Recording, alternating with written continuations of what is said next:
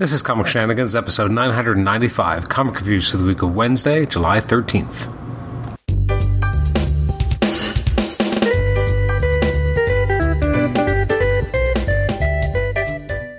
Welcome to the Comic Shenanigans podcast. I'm your host, Adam Chapman. This is episode 995 as we're looking uh, taking a look today at some of the books that came out on July 13th.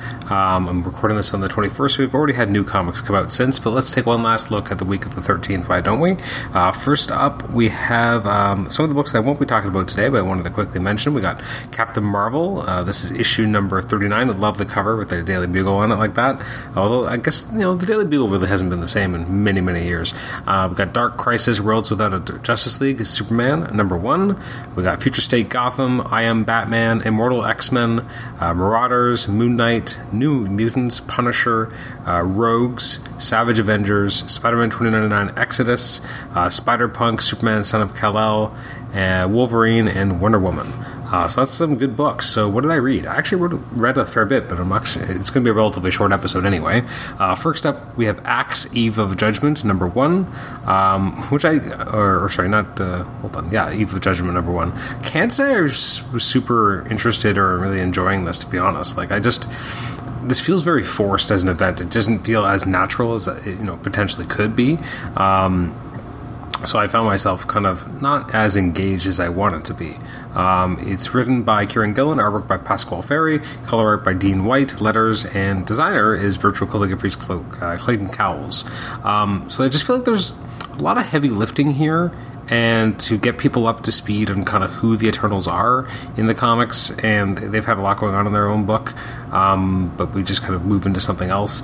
And so I just found I don't know. I wanted to be engaged and interested, and some of it was interesting with the idea that this bomb that was going to be used to kind of destroy Krakoa, sorry, Krakoa, but it didn't end up working. So you know the Eternals are going to have to do something else to get rid of mutants.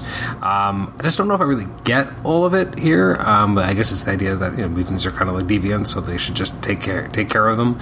It, I it feels forced as an event, and I don't know if that's actually fair.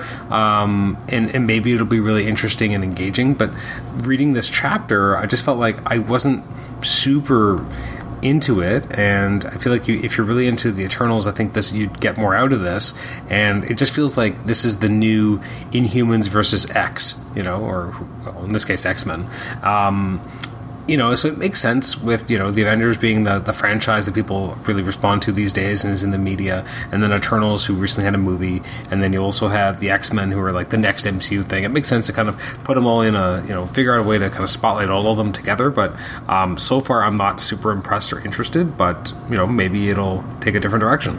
Uh, next up is Captain Carter number four, which is proving to be such a, a really enjoyable uh, different take um, in the Marvel Universe using the Captain Carter character written by Jamie McKelvie, artwork by Marika Cresta and Matt Milla doing the color art. Um, I just thought this was enjoyable and a lot of fun. You know, it's a variation on the kind of Captain America type character, but I feel like it's found a way to do so much more than just be you know, like a, a weird remix of, of greatest hits, but with Peggy being, you know, the Captain America stand-in as Peggy Carter. Instead, it feels like it's very different. Like you have her working with Betsy Braddock, you have her working with a various, very different version of Tony Stark, which is interesting. Like it just feels very different and fun and engaging, and you have like vampires, and I just feel like they're trying something different. And again, I am really leaning into you know what does Captain Carter mean, or what could she mean in a different world, and it's not just a familiar MC uh, sorry, um, um, MU Marvel Universe, but it, it, does feel different. It's, it's got similarities in uh, certain ways, obviously, but not in the way you'd expect, and not as obvious as you'd expect. And I think that's what I'm really enjoying about this book is that it doesn't feel obvious. They're not taking the obvious route in terms of the you know what they could do with the characters because we've all seen that type of story where they kind of do a stand-in or like you've read what if comics where things end up you know kind of turning out very similar but different um, with a different character. Whereas this feels like it's a wholly different world, and they're really taking taking advantage of the opportunities of you know what does Captain Carter look like? She's not in the U.S., so what does her adventures look like? And you know, figuring out how to use Betsy Braddock as a way of you know having a, a, a different character that she can kind of team up with that's not typical to a Captain America style character. So it's been really enjoyable and interesting to to see this type of mixing of uh, flavors and characters. So I'm really enjoying it. So I'll be sad when it's over. Uh, next up, we have Daredevil number one, the Red Fist Saga, part one by Chip Zdarsky, who's actually on the next episode, as I I speak, and Marco Checchetto and Matthew Wilson on color art. Um, and this was just a, a, lot of fun all the way through. Not fun, may be the wrong word, but it very much. I guess the only knock against it is that it's clearly a, just picking up where Devil's Reign and the most recent Daredevil and Daredevil Woman Without Fear um, books ended. So if you haven't been following, I think it would be a bit confusing as to exactly what's going on and why. It kind of jumps right into the middle of it, and it doesn't feel like it's really um, a new beginning. Like this doesn't feel like a jumping on point per se. That being said, if you've been reading Chip Zdarsky's run, it's a fantastic continuation. It's obviously pushing the character in a new direction, um, and he's going to do new things and kind of move on from New York. Um, so it's going to be interesting to see what comes of that. Um, and so that's great. And then you also have the kind of the backup here by uh, also by Chip, uh, but called The Island by with uh, Rafael de la Torre on art, uh, which is just fantastic. Like having both these artists in this one issue is such a gift uh, Chip to be able to have you know these top storytellers to really be able to launch this new Daredevil book with two different characters under the Daredevil moniker. Um, this was a real treat. It was a lot of fun and enjoyable, and I heavily recommend it. Uh, next up is Fantastic Four forty five, and I have to admit I never read the Reckoning War. I kind of was like, you know what, I feel like I'm so far behind in Fantastic Four, but I kind of wanted to read this anyway. Uh, so this is the final watch. Uh, Dan Slott and Farid Kar- uh, Karami or the uh, the creative team with Jesus Aburtov on color art and virtual calligraphy's Joe Caramagna on letters, with Cafu doing the cover art. Um, this kind of ends the, the, the major arc of the Reckoning War and sets up a whole new status quo for Uatu and Nick Fury.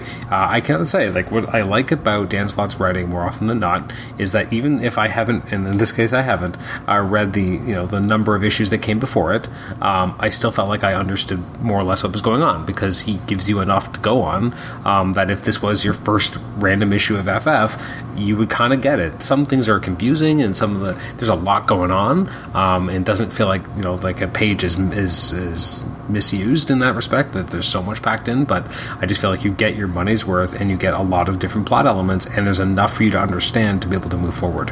Um, and I think that's a tremendous asset in a book like in Fantastic Four is that you know people will sometimes pick it up and want to give it a shot, and there's a lot here to enjoy, and it's really packed with enjoyable material.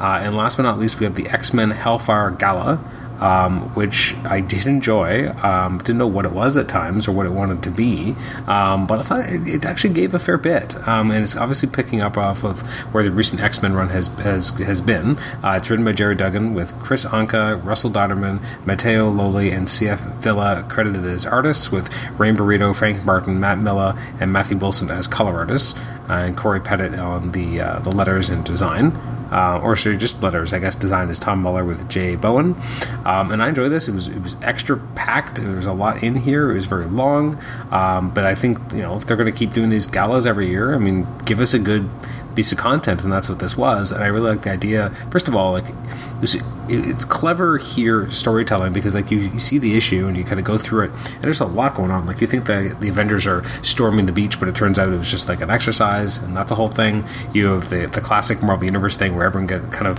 finds out about the fact that the resurrection is out there. and People know that mutants are being, being able to resurrect themselves and what that could mean. So you have Clea finding out about it, you have the FF finding out about it, you have Tony and Steve from the Avengers finding out about it. You have obviously Orchis finding out about it. You have um, Moira MacTaggert, who I'm really kind of out of the loop on her because I didn't really read all of X Lives yet. Um, and the fact that Mary Jane Watson is here, I guess I hadn't read uh, the Judgment Day uh, Free Comic Book Day issue. I know I haven't because uh, I was like, whoa, why is MJ here? What is going on? Uh, which is so bananas. Um, but I, I, found this incredibly enjoyable and engaging. There's a lot of plot, uh, sorry, character development here, like with Synch, for example. He's definitely aging up. Um, again, a lot of you know, you have a new X Men team being chosen. You have Jon Hamm making a few different appearances, which is kind of entertaining. Um, you have Spider Man, you know, in a, in a, crazy costume here, and he has an interesting issue with uh, you know he senses that something's wrong with MJ here. Um, I just thought this was chock a block with really good characterization and moving these characters forward in this one shot, which could have been more fluff and kind of silliness, but it felt like there was a lot more. Uh, uh, what's the word substance here and not just style. Um, so I thought this was a really enjoyable issue. There's a lot here. Uh, as I said, there's you know a whole MJ and uh, Spider-Man story, which kind of which is interesting. Um, which you know is looks like it's going to be continued in Amazing Spider-Man number nine. So I'm excited to see um, this kind of team up between Spider-Man and Wolverine in that particular issue. Um, so this was this was interesting, and uh, I'm excited to see what what happens next. And I did like that there was a, a brief mention to um, Spider-Man versus Wolverine when they had a Berlin situation, and uh, yeah, I thought that was really cool too. So, anyways, I thought this was a really enjoyable issue. A lot of good things here. There's a lot of interesting ideas, as I said. Like you know, this really feels like it's setting the, the table for a, a whole host of new stories, um, as well as picking up the baton of recent stories as well. Um, so this is going to be good and I'm really excited about it. Uh, and then last, oh sorry, I guess that was it. That was the last issue I was going to talk about today. Uh, so it was, there was, it's really not. Um, you're not going to be disappointed, I think, with the Hellfire Gala because there's so much packed in there uh, for you to enjoy uh, which is nice that you're you know if they're going to give you an extra big sized issue, you want it to really bring the goods. Um, and it was the books that come out on the twentieth, which I'll be talking not on the next episode. Well, actually, in the next reviews episode, but it won't actually be for a little while. I think it's going to be a week and a half delayed. Um, so I'll be talking about books that came out on the twentieth and twenty seventh, which means I'll still probably talk about like four books total. Um, but some of the books coming out include DC. Sorry, hold on, uh, July twentieth. We got uh, Superman Bat, sorry, Batman Superman World's Finest number five, Aquaman and the Flash Void Song, new issue of Black Adam, Dark Crisis Young Justice, DC League of Super Pets, The Great Mixie Up. Um, you got Fables, uh, Lo- Looney Tunes, the Nightwing, which is again such a fantastic book right now. It's really enjoyable. Uh, you got Axe Judgment Day, uh, Avengers. You have uh, Defenders Beyond, Iron Man uh, Knights of X, Maestro, World War M, Miles Morales, Spider Man, The Moon Knight, Black Widow and Blood, New Fantastic Four, Savage Spider Man, Shang-Chi and the Ten Rings, She Hulk, Spider Man Gwenverse, Star Wars Darth Vader, Star Wars Han Solo and Chewbacca, Star Wars, The Marvels, and Venom Lethal Protector number four. So a bunch of stuff that uh, just came out yesterday as I'm speaking. So thanks again for listening to the show. You can email us at comicshenanigans at gmail.com, rate the show on iTunes, subscribe to us on iTunes, and listen to us on Stitcher. Thanks again for listening. We'll catch you next time. Bye bye.